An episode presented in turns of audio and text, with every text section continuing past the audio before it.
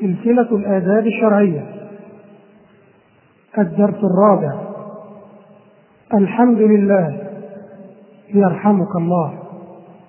لفضيلة الشيخ محمد بن صالح المنجد. الحمد لله رب العالمين. صلى الله وسلم وبارك على نبينا محمد وعلى آله وصحبه أجمعين. وبعد.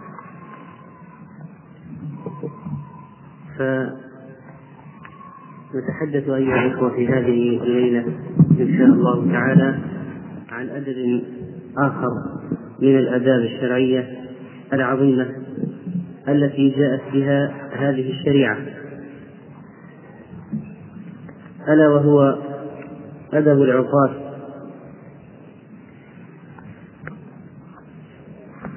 والتثاؤب وكذلك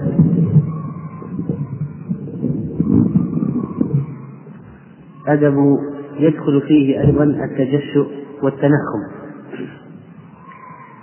وقد وردت عدد وقد ورد عدد من الأحاديث الصحيحة عن النبي صلى الله عليه وسلم في موضوع العطاة وذكر الأئمة رحمهم الله هذا الموضوع في في كتاب الأدب من كتبهم المصنفة. كما ذكره البخاري رحمه الله تعالى فقال في كتاب الأدب باب الحمد للعاطف. عن أنس بن مالك رضي الله عنه قال عطس رجلان عند النبي صلى الله عليه وسلم فشمت أحدهما ولم يشمت الآخر. فقيل له فقال هذا حمد الله وهذا لم يحمد الله. وقال رحمه الله باب تشميت العاطف إذا حمد الله. فيه أبو هريرة. وذكر ابن حجر رحمه الله أنه يريد بذلك التنبيه على حديث أبي هريرة خلافا لما ذكره بعض أهل العلم أن هذا مما اخترمته المنية البخاري قبل أن يتمه ويضع فيه هذا الحديث. عن البراء رضي الله عنه قال أمرنا النبي صلى الله عليه وسلم بسبع ونهانا عن سبع. أمرنا بعيادة المريض واتباع الجنازة واتباع الجنازة وتشميت العاطف وإجابة الداعي ورد السلام ونقل المظلوم وإبرار المحسن.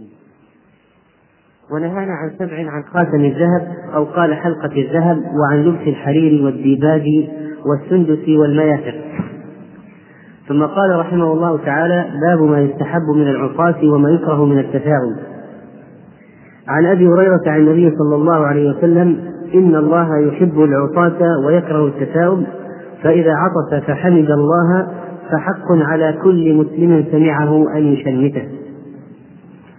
وأما التثاؤب فإنما هو من الشيطان فليرده ما استطاع فإذا قالها ضحك منه الشيطان. وقال رحمه الله تعالى باب إذا عطس كيف يشمت. عن أبي هريرة عن النبي صلى الله عليه وسلم قال إذا عطس أحدكم فليقل الحمد لله وليقل له أخوه أو صاحبه يرحمك الله. فإذا قال له يرحمك الله فليقل يهديكم الله ويصلح بالكم.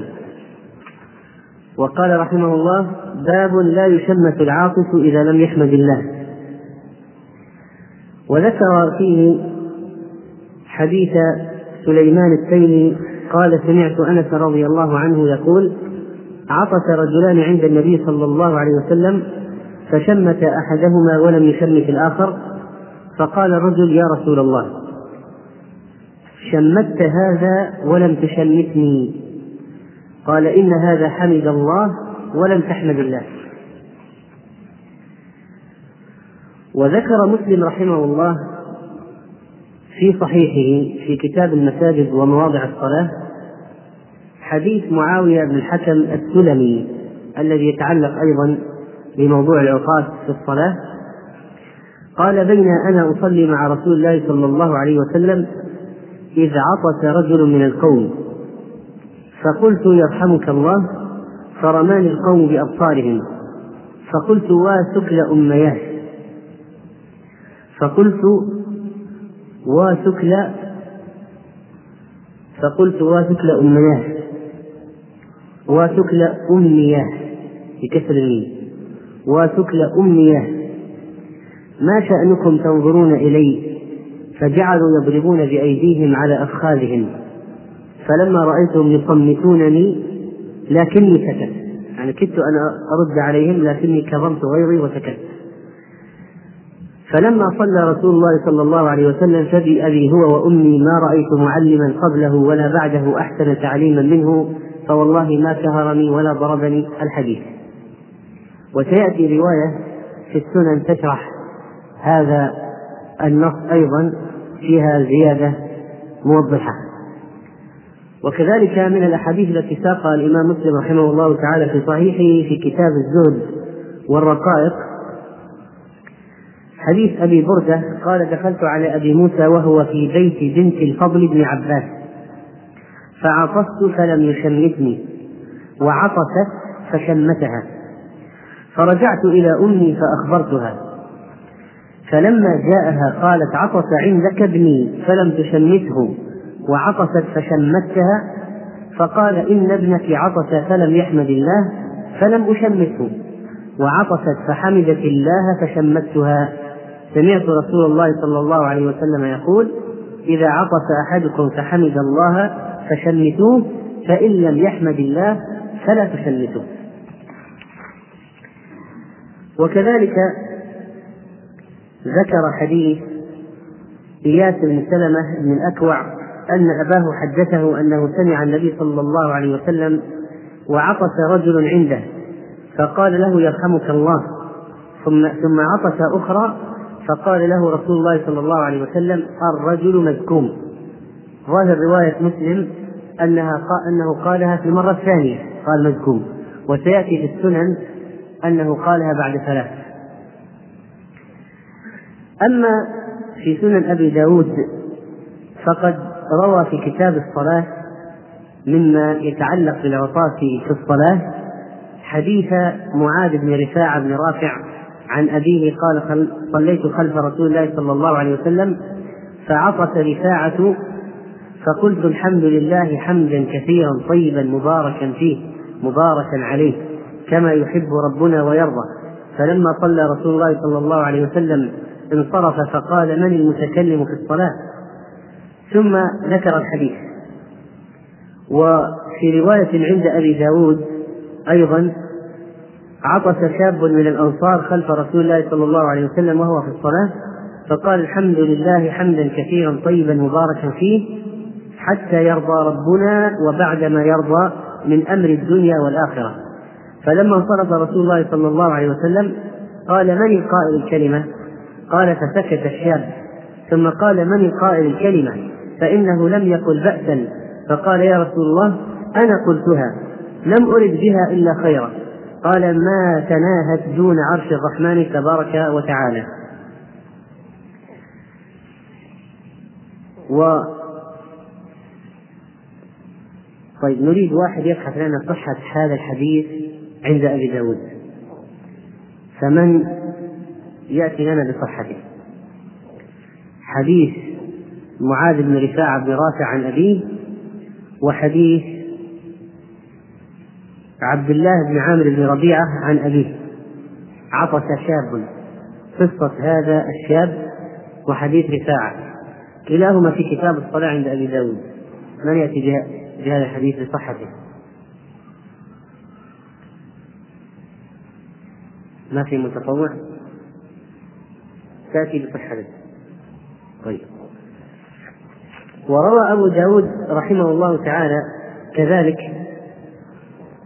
حديث معاوية بن الحكم السلمي الذي رواه مسلم أيضا قال لما قدمت على رسول الله صلى الله عليه وسلم علمت أمورا من أمور الإسلام فكان فيما علمت أن قال لي إذا عطست فاحمد الله وإذا عطس العاطس فحمد فحمد الله فقل يرحمك الله. هذه الآن رواية أبي داود.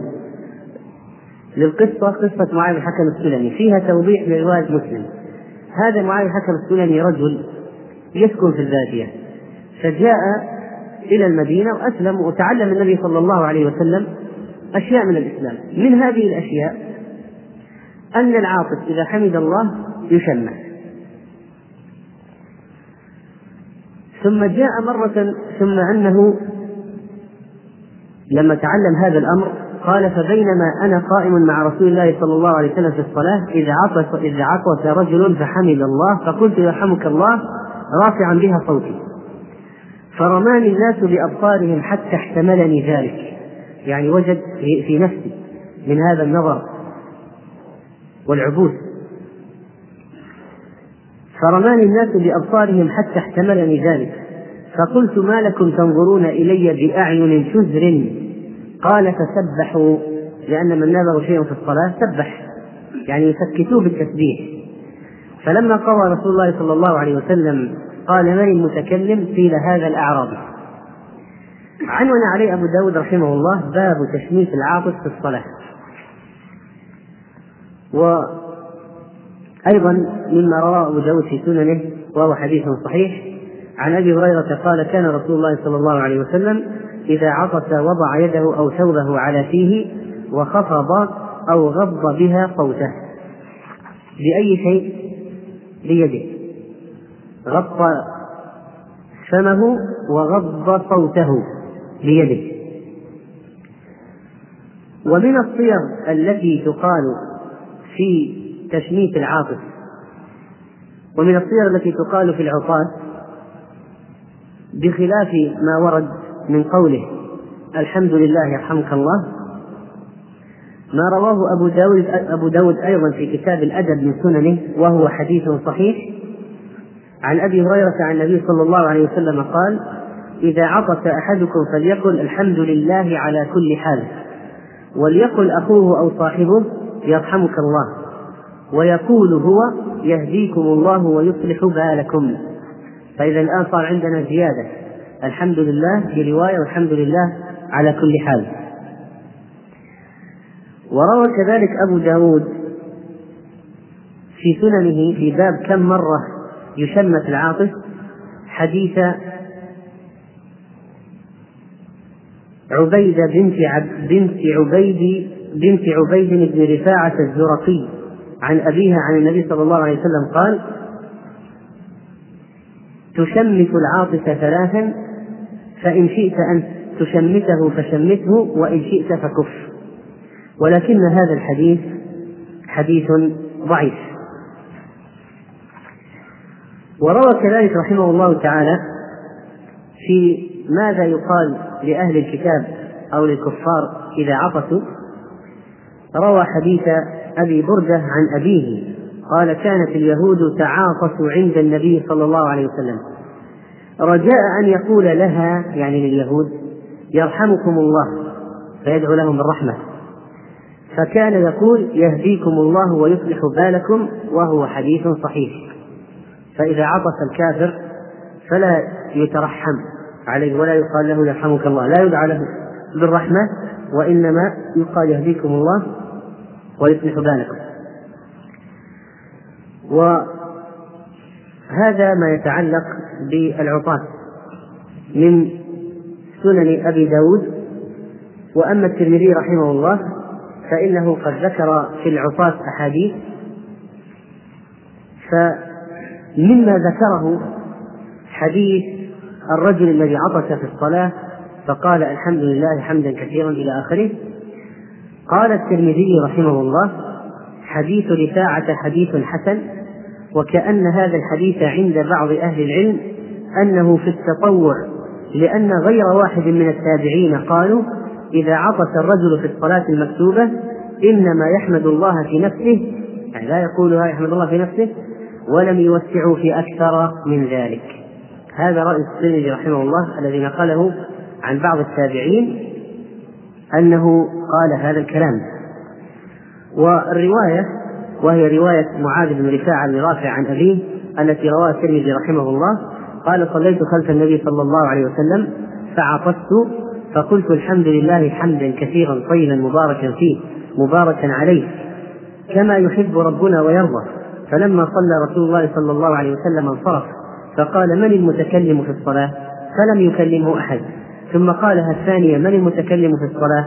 فقال رفاعة بن رافع بن عفراء أنا يا رسول الله. قال كيف قلت؟ قال قلت الحمد لله حمدا كثيرا طيبا طيبا مباركا فيه مباركا عليه كما يحب ربنا ويرضى. فقال النبي صلى الله عليه وسلم والذي نفسي بيده لقد ابتدرها بضعة وثلاثون ملكا أيهم يصعد بها أيهم يصعد بها. وعنون عليه الترمذي رحمه الله أو عنون عليه النسائي. النسائي رحمه الله قول المأموم إذا عطس خلف الإمام. هذا رواه النسائي في كتاب الافتتاح وعنون عليه قول المأموم إذا عطس خلف الإمام. وذكرنا كلام الترمذي في هذا الحديث وأنه حديث حسن قال حديث رفاع حديث حسن وأنه كأنه كأن هذا في صلاة أن هذا في التطوع. وكذلك فإن الترمذي رحمه الله تعالى ذكر فوائد في سننه في هذا الموضوع. قال كرهوا يعني أهل العلم للرجل أن يتكلم والإمام يخطب وقالوا إن تكلم غيره فلا ينكر عليه إلا بالإشارة. في أثناء خطبة الجمعة إذا تكلم واحد كيف يسكت بالإشارة؟ كما كان عمر يفعل يضع إصبعه على شفتيه يسكته لا يقول له أنصت حتى لا يخطئ مثله. واختلفوا في رد السلام وتشميت العاطف. والإمام يخطب. فرخص بعض أهل العلم في رد السلام وتشميت العاطف. والإمام يخطب وهو قول أحمد وإسحاق. وكره بعض أهل العلم من التابعين وغيرهم ذلك وهو قول الشافعي رحمه الله. هذا الكلام حكاه الترمذي رحمه الله تعالى. وروى أبو داود رحمه الله في كتاب الأدب من حديث هلال بن يساف قال كنا مع سالم بن عبيد فعطس رجل من القوم فقال السلام عليكم فقال سالم وعليك وعلى أمك ثم قال بعد لعلك وجدت مما قلت لك وجدت نفسك مما قلت لك وعليك وعلى أمك قال لوددت أنك لم تذكر أمي بخير ولا شر. وددت أنك ما جبت سيره أمي لا بخير ولا بشر. قال إنما قلت لك كما قال رسول الله صلى الله عليه وسلم إنا بين نحن عند رسول الله صلى الله عليه وسلم إذ عطس رجل من القوم فقال السلام عليكم. فقال رسول الله صلى الله عليه وسلم وعليك وعلى أمك. ثم قال إذا عطس أحدكم فليحمد الله. قال فذكر بعض المحامد. وليقل له من عنده يرحمك الله وليرد يعني عليهم يغفر الله لنا ولكم. طيب من يأتينا بصحة هذا الحديث؟ الذي رواه أبو داود وهو حديث وعليك وعلى أمك.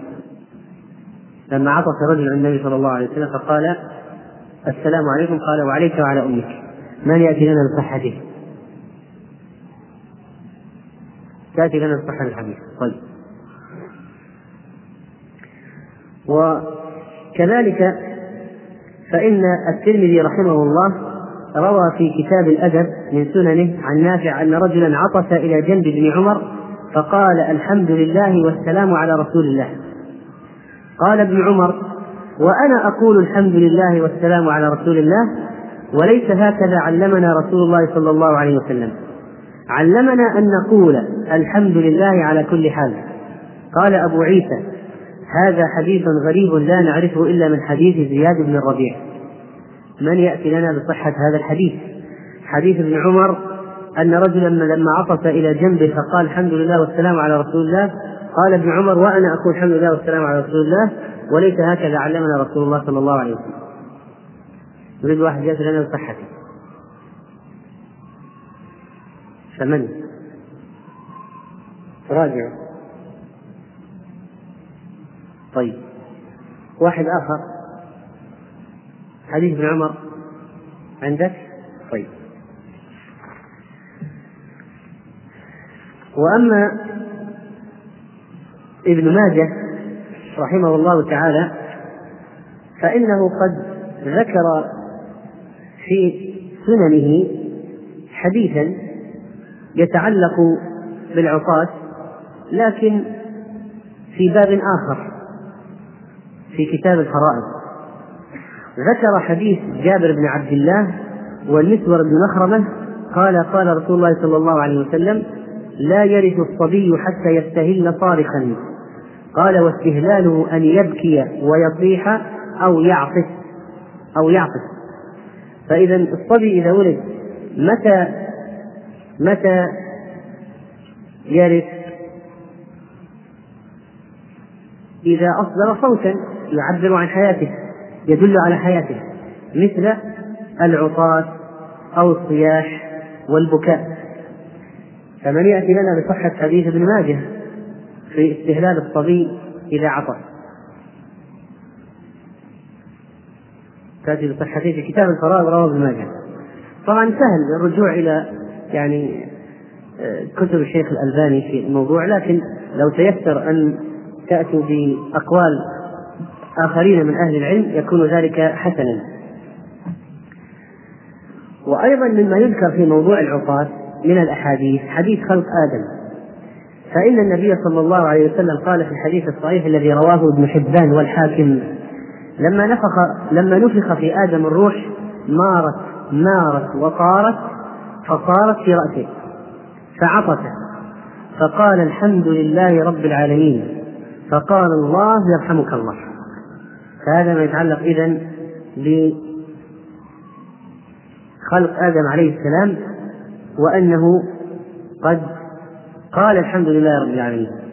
وقد رواه الترمذي الحديث هذا في السنن في كتاب تفسير القرآن عن أبي هريرة قال قال رسول الله صلى الله عليه وسلم لما خلق الله آدم ونفخ فيه الروح عطس فقال الحمد لله فحمد الله بإذنه بإذنه عز وجل. فقال له ربه يرحمك الله يا آدم اذهب إلى أولئك الملائكة إلى ملأ منهم جلوس فقل السلام عليكم. قالوا وعليك السلام ورحمة الله.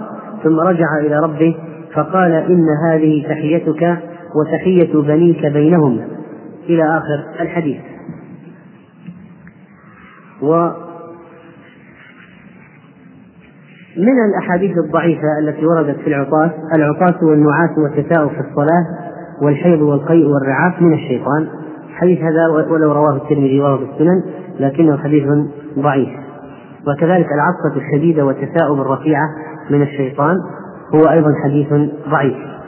ومن الأحاديث أيضا الموضوعة التي وردت العطاس عند الدعاء شاهد صدق وكذلك من حدث بحديث فعطس عنده فهو حق.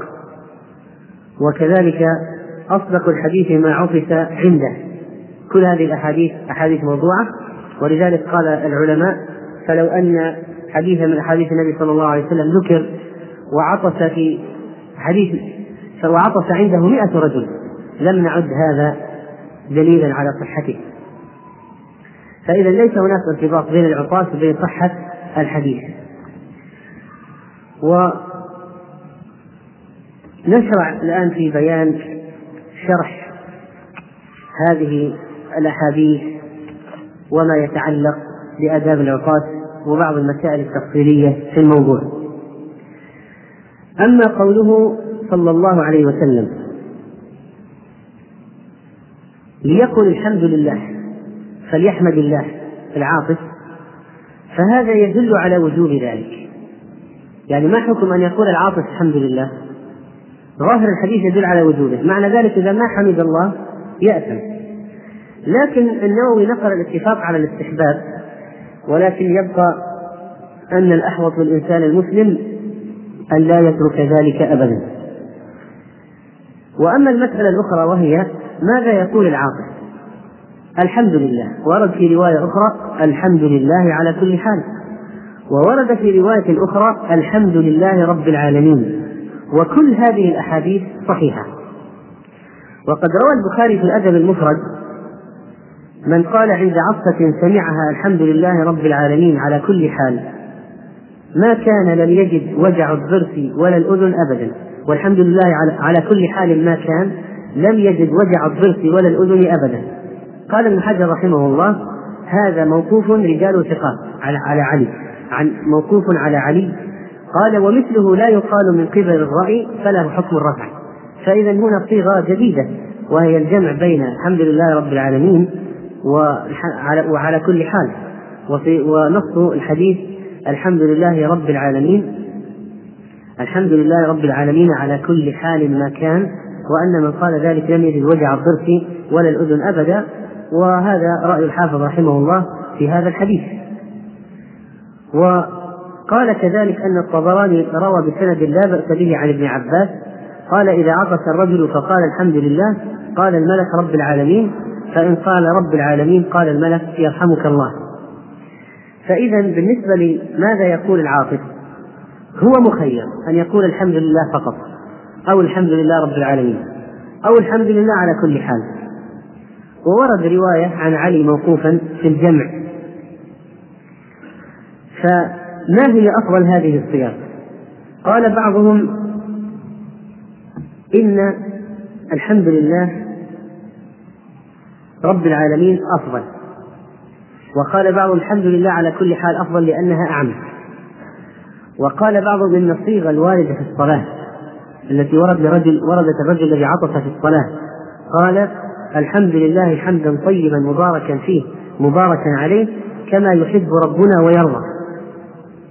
قالوا هذه دالة على أفضلية هذه العبارة.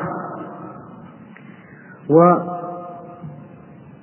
كل حال نقول هو مخير بين العبارات الثابتة المرفوعة عن النبي صلى الله عليه وسلم وإن قال هذا تارة وهذا تارة وهذا تارة فلعله يكون قد أصاب السنة إن شاء الله.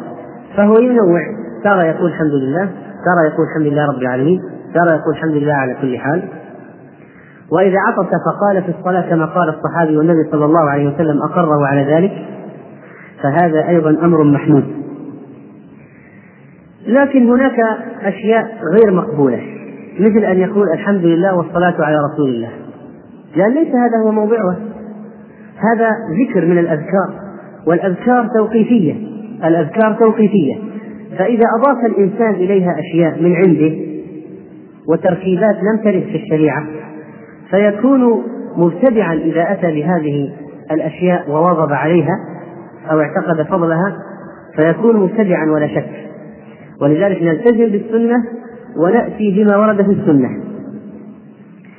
وقد جاء أيضا عند البخاري في الأدب المفرد بسند صحيح عن مجاهد أن ابن عمر سمع ابنه عطس فقال أب فقال وما أب إن الشيطان جعلها بين العطسة والحمد فممكن تصدر من بعض الناس أشياء.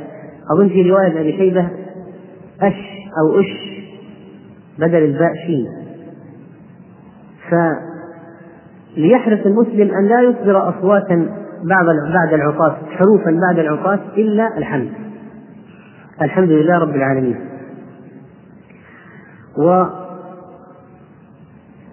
وكذلك بعضهم يقول عبارات أخرى أو أدعية أخرى فإذا السنة التقيد بالسنة.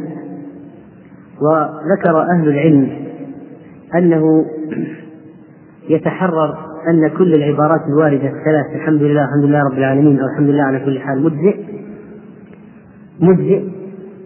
وأن ذكر النووي رحمه الله أن الحمد لله رب العالمين أحسن من الحمد لله والحمد لله على كل حال أفضل. قال يقول عقب عصاته الحمد لله ولو قال الحمد لله رب العالمين لكان أحسن فلو قال الحمد لله على كل حال كان أفضل. وهذه الأحاديث تقتضي التخيير طيب بالنسبة لتشميتك بالنسبة لتشميت العاطف ورد بلفظ فشمت أو سمت أو شمت وسمت بالسين والسين. من فضلك اقلب الشريط.